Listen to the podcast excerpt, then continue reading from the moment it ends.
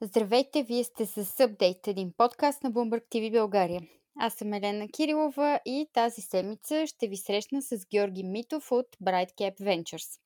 Преди да си поговорим за това какво се случва в инвестиционната общност по света, как се отразява кризата и какво можем да очакваме в следващите месеци, нека си припомним какво знаем за ковид деветнайсет и ефекта от него върху стартиращите компании по света. Икономическата криза, която върви ръка за ръка с новия коронавирус, се оказа проблем за бизнеса по целия свят. Макар че някои компании се оказаха от печелившата страна, за други предизвикателствата са наистина сериозни. Всъщност от март до началото на юли тази година близо седемдесет хиляди служители на технологични стартъпи по света са загубили работата си. Най-засегнати са тези, които оперират в области като транспорт, финанси и туризъм, сочи доклад на базираната в Великобритания брокерска компания BuyShares Co. ю кей. Както личи, разрастващата се пандемия засегна стартъпите и доведе до орязване на хиляди работни места. Но до сега рисковите инвеститори отвъд океана, които ги финансират, изглежда се справят добре. Или поне това сочи друг доклад на PitchBook и Националната асоциация за рисков капитал в Съединените щати. В него се посочва, че през първото тримесечие на тази година шейсет и два фонда за рисков капитал в САЩ са набрали общо двайсет и един милиарда долара. Истината е, че тези средства ги поставят в силна позиция, докато икономиката на страната отслабва. Докладът проследява и промените в моделите на разходите на рисковите инвеститори през тримесечието. От началото на годината те са похарчили почти рекордните пет милиарда и седемстотин милиона долара, инвестирайки в биотехнологични и фармацевтични компании, което показва, че следват обществен интерес в глобалните усилия за битка с новия коронавирус. Дали у нас интересът към младите компании, които могат да ни помогнат да се справим с здравната криза е голям, ще чуем след съвсем мъничко. В несигурни времена като днешните е важно да имаш верен партньор. И в най-критичните моменти ние сме заедно, защото знаем, че трудностите идват без предупреждение. Изберете автокаско от Армеец. Лидер в застрахователните услуги повече от двайсет години. Застрахователно акционерно дружество Армеец е винаги с вас. Какво да ви кажа за днешния ми гост? Той е управляващ партньор в Българския фонд за рискови инвестиции Brightcap, който беше основан преди две години. Всъщност фондът стартира с портфел от двайсет и пет милиона евро, като двайсет милиона дойдоха от Европейския инвестиционен фонд, а пет милиона евро от частни инвеститори. За това какво е да управляваш подобен фонд във времена на криза и какви са нагласите на инвеститорите в момента, разговаряме с Георги Митов. Тук прави лека вметка, че записът е направен по скайп, така че са възможни и леки смущения в звука. А сега наистина е време да приветствам господин Митов. Здравейте, изключително ми е а, приятно, а, че приехте поканата да гостувате в Апдейт. Разкажете повече, нека започнем с това, какво се случва с инвестициите по време на пандемия. По време на пандемия ми пандемията всъщност е една криза.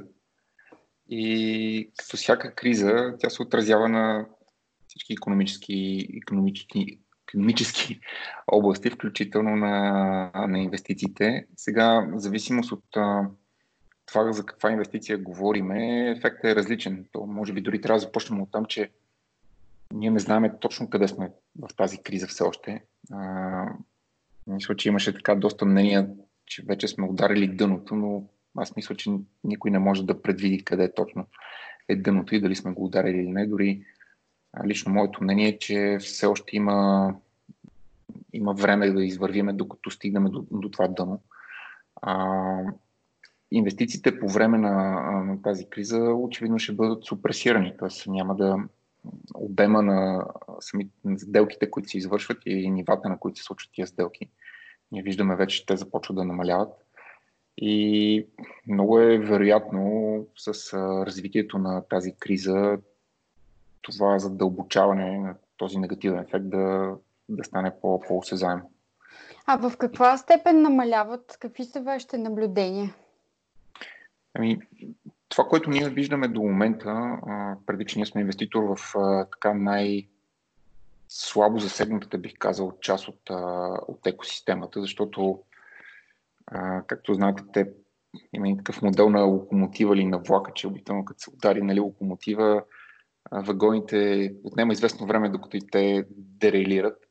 А, при локомотива обикновено в, в тази аналогия са стоковите пазари. А, рано, ранните нива на инвестиране, където ние играеме, като Seed, Early Stage, те са един вид последните вагони, така че те са, са още много относително незасегнати от, от тези неща. А, но вече е видимо, че има, има спад в, в, в сделките. Така, по, по данни, с които ние работиме, спада е някъде около двайсет процента. Което е доста сериозен процент на този етап. Да. А очаквате ли този спад да стане по-голям в следващите шест месеца до края на годината, когато евентуално се очаква и нова вълна на случаите на коронавирус? Според мен това е възможно. Мисъл, напълно възможно е спада да се, да се задълбочи. Той реално, ако направим някаква аналогия с предходната криза, а, там спада беше за по-малките сделки беше някъде около двайсет и пет до трийсет процента, при по-големите, говорим за Series A, Series B, достигна до почти петдесет процента. Така че а, нали, не, не е изключено това да се задълбочи, още повече, че в този контекст ние не знаеме какъв е точният мащаб на кризата, тъй като в момента се наслагат много неща. Нали? Едното е самата рецесия, която така беше дълго предвиждана, дълго очаквана. В същото време имаме а, всички последствия от пандемията, като такава а, кризата с а, горивата. Освен това знаем, че ни предстоят избори в, а, нали, в Щатите, което е една от много влиятелните икономики. А, според мен ни предстои една много интересна година, а, която те първо предстоим да видим как ще, как ще се отрази върху Uh, и, и върху инвестициите в uh, Seed и Early Stage. А, като цяло всички тези граждански вълнения, които виждаме в глобален мащаб, не само на Балканите в момента, но видяхме и доста сериозни вълнения в Съединените щати. Смятате ли, че тази несигурност по някакъв начин ще повлияе на пазара? Според мен това безспорно ще има влияние. Може би не, не моментално. Uh, но това ще има влияние след, след няколко месеца или може би след няколко три месечия. А, защото в момента сред инвеститорите има един такъв а, едно вълнение, ексайтмент, че някои, най-вече технологичните сектори, са до някъде защитени от, а, от това, което се случва. Но аз вярвам, че има ефект на домино, т.е. когато хората не работят, очевидно, че те не произвеждат а, стойност и макар в момента да се предприемат редица мерки, които да опитват да намалят икономическия ефект, рано или късно ние ще стигнем до ситуация, в която хората ще трябва да направят а, труден избор, средства, с които разполагат, за какво да ги дадат, дали да си платят абонамента за Netflix или да направят а, поредното пазаруване. И тогава дори някои от технологичните лидери в момента вероятно също ще имат, то ще започнат да усещат последствията от действията, които се случват в момента. А да, това усещане за стабилност а, у инвеститорите сякаш е свързано по-скоро с големите технологични компании, докато при по-малките нещата са доста по-околебливи. Такива ли са и вашите наблюдения? Не изцяло. Рано кризата наистина дава голяма възможност за компании, които са в правилното място и така вече са добре позиционирани за, в домени като, нали, а, отдалечена работа, Future of Work, а, здравеопазване, телемедицина, EdTech.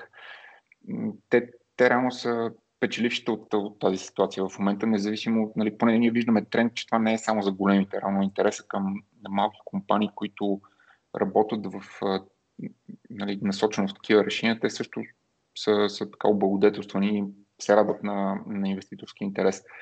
А, така че не мисля, че трендът е само за, само за гигантите в индустрията в момента. Да, аз имах предвид по-скоро спокойствието инвеститорите. Иначе вие имате ли интерес в тези области, които споменахте, основно от телемедицината, която сега набира наистина страхотна скорост, въпреки че от години се говори за нея? Да, имаме, имаме интереси, имаме компании, с които, а, с които разговаряме а, в момента и с които сме разговаряли и, и преди, а, тъй като за нас а, дистанционното, т.е. отдалечената технология, която да подпомага различни части от нашия живот, винаги е била интересна и винаги е била тема. Така че това не е изключение в, в тази обстановка, по-скоро катализира по някакъв начин някакви решения. А какви други тенденции като цяло забелязвате в венчър финансирането през тази година? Има ли някакви промени според вас? Може би най-очевидната тенденция е това, че се променя малко баяса на инвеститорите. В предишните, т.е. до преди няколко месеца практически пазара и въобще инвестиционните интереси прегряваха и левериджът беше изцяло в страна на компаниите, което диктуваше едни доста сериозни валюейшени, които често, нали, ако изцяло гледаме прагматично, трудно могат да бъдат обосновани. В момента това намаляване на, на сделките, намаляване на валюейшена, реално до някъде охлажда а, тази вълна. А, другия много важен тренд е, че започва едно префокусиране на, на самите компании на, и на фаундерите да търсят повече Uh, как да го нарека, product-led growth, т.е. uh, иновации в, в продукта като такъв и развитие на бизнеса на база по-ефективно използване на капитала и добавяне на повече себестойност за единица капитал, което е другата крайност на това, което наблюдавахме в последните години, където инвеститори с много, т.е. компании с много голям капитал и така големи инвеститори имаха леверидж, защото това беше по-скоро така наречения growth на всяка цена. Тоест, ние знаем, че нещо работи, но знаем, че ако налеем още много пари в това нещо, то ще работи n пъти по-добре, зависимо с колко пари сме наляли. Било то това, че парите отиват в реклама, а, нали, такива варианти за, за монетизиране. Този модел, а, той започна всъщност да отстъпва още последните няколко месеца на, нали, повече на product-led growth. И аз лично вярвам, че в идните месеци това ще се задълбочи много сериозно. Тоест, повече, все повече и повече инвеститори ще гледат а, много, върху, много така по друг начин, позитивен начин върху компании, които добре управляват капитала си и фокусират върху, върху иновации, върху оптимизации на, на начина, по който, по който те работят. Защото това пък ще им даде и много голям леверидж в момента, в който започна да излизаме от кризата, защото те тогава ще бъдат много по-ефективни като начин на използване на ресурсите си и ще имат head start спрямо другите. Да, но същевременно има опасение, че компаниите ще свият ар енд ди разходите а, заради кризата в момента. Възможно ли е това наистина да забави иновациите в различните сектори? Не мисля. Тоест, свиването на, на ар енд ди разходите, разбира се, е възможен вариант за справяне с кризата, но аз не мисля, че той е най-добрият за всяка компания. Всяка компания трябва да реши за себе си кой е най-добрият вариант. Но по-скоро е преструктуриране и преразглеждане на това как компанията използва ресурса си в, в тази нова ситуация, защото всъщност нещо, което инвеститорите много обичат, е компании, които са гъвкави и много бързо могат да променят начина, по който работят и да се адаптират така, че примерно да нямат фикст кост, които да върват независимо от това, че а, техните селс намаляват, а, те да имат а, нали, много разходи.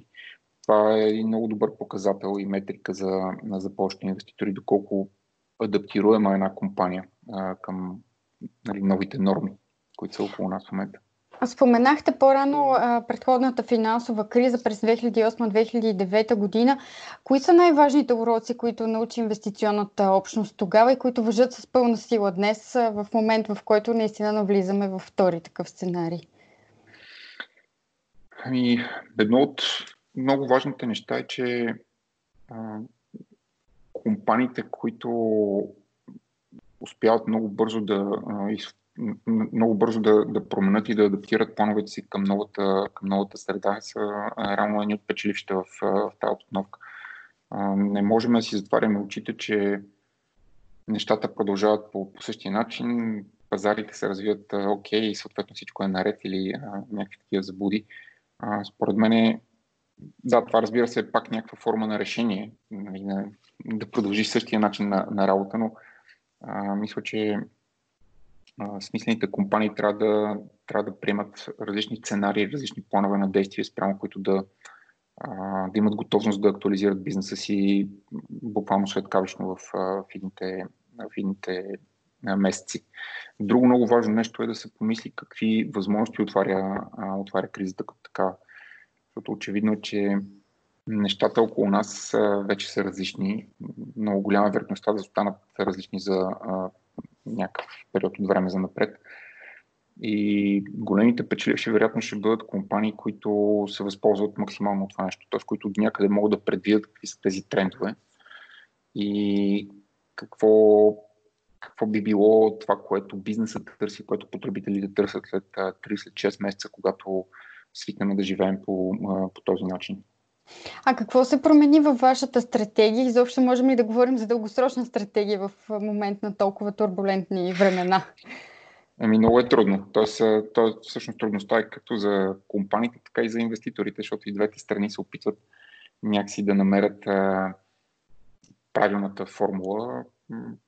В, в нашата стратегия а, ние продължаваме, тъй като ние така ли, че сме много млад фонд, а, продължаваме да анализираме обстоятелствата в, а, в всеки един ден и всеки момент и се стараеме да то, така ли, че нашата стратегия е да, да бъдем изцяло насочени в а, технологични, дигитално-технологични компании. Така че от гледна точка на стратегия няма голяма разлика. Честно казано, като първи фонд ние сме и доста предпазливи. Така че това също идва малко като, така, като някакъв бонус за нас, защото в тази нова обстановка мисля, че голяма част от инвеститорите станаха много по-предпазливи, отколкото бяха а, преди шест месеца. А, това може би, което а, малко се променя, че ние искаме да да търсим още повече валидация и още повече потвърждение от пазара, че компанията като такава е направила достатъчно домашна работа да подсигури, а, че една инвестиция вече идва в правилния момент и нали, това е просто горивото, което трябва и трябва за да заработи тази машина. И честно казвам, аз мисля, че доста инвеститори, не само ние, много други инвеститори ще мислят по, по този начин в, в идните месеци, защото а, всичко е въпрос на правилно разпределение, какво правят инвеститорите с капитала си, дали да подкрепят а, своите настоящи компании или да вземат а, решение да инвестират в а, изцяло нови компании. Искаме се да споменем и последните ви инвестиции. Всъщност едната е в американска компания, наречена Envue, за обработка на геопространствени данни.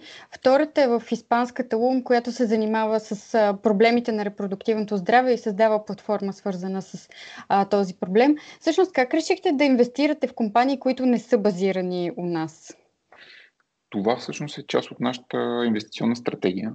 А, ние а, искаме да привличаме компании, които да работят в България и да развиват, да допринасят за развитието на нашата екосистема. Това също е част от нашата мисия.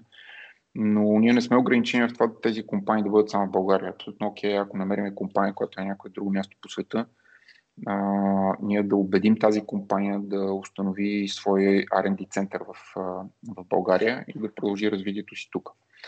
Тоест да очакваме и двете да го направят в сравнително близко бъдеще. При Woom това вече е така. Тоест, Woom те имат а, за момента а, са в процес на, на учредяване на дружество в България. За съжаление, процесът малко е забавен заради пандемията, но, но те са в процес, а, имат вече а, нети служители а, като фриленсери в а, страната, които им помагат. А, при Envue това е а, някакво бъдещо, бъдещо решение, което а, разбира се ние подпомагаме и така можем да, да насърчиме, но в крайна сметка за всяка компания ние, ние нямаме няма желание ние да променяме компанията като такава, ние можем само да, да я съветваме. Това в крайна сметка е решение на самата компания, но опция е реално и за, и, и за Envue, също да направят Ар енд Ди център в България. Добре, за финал бихте ли казали кои според вас са най-големите грешки на предприемачите, когато става дума за набиране и търсене на капитал?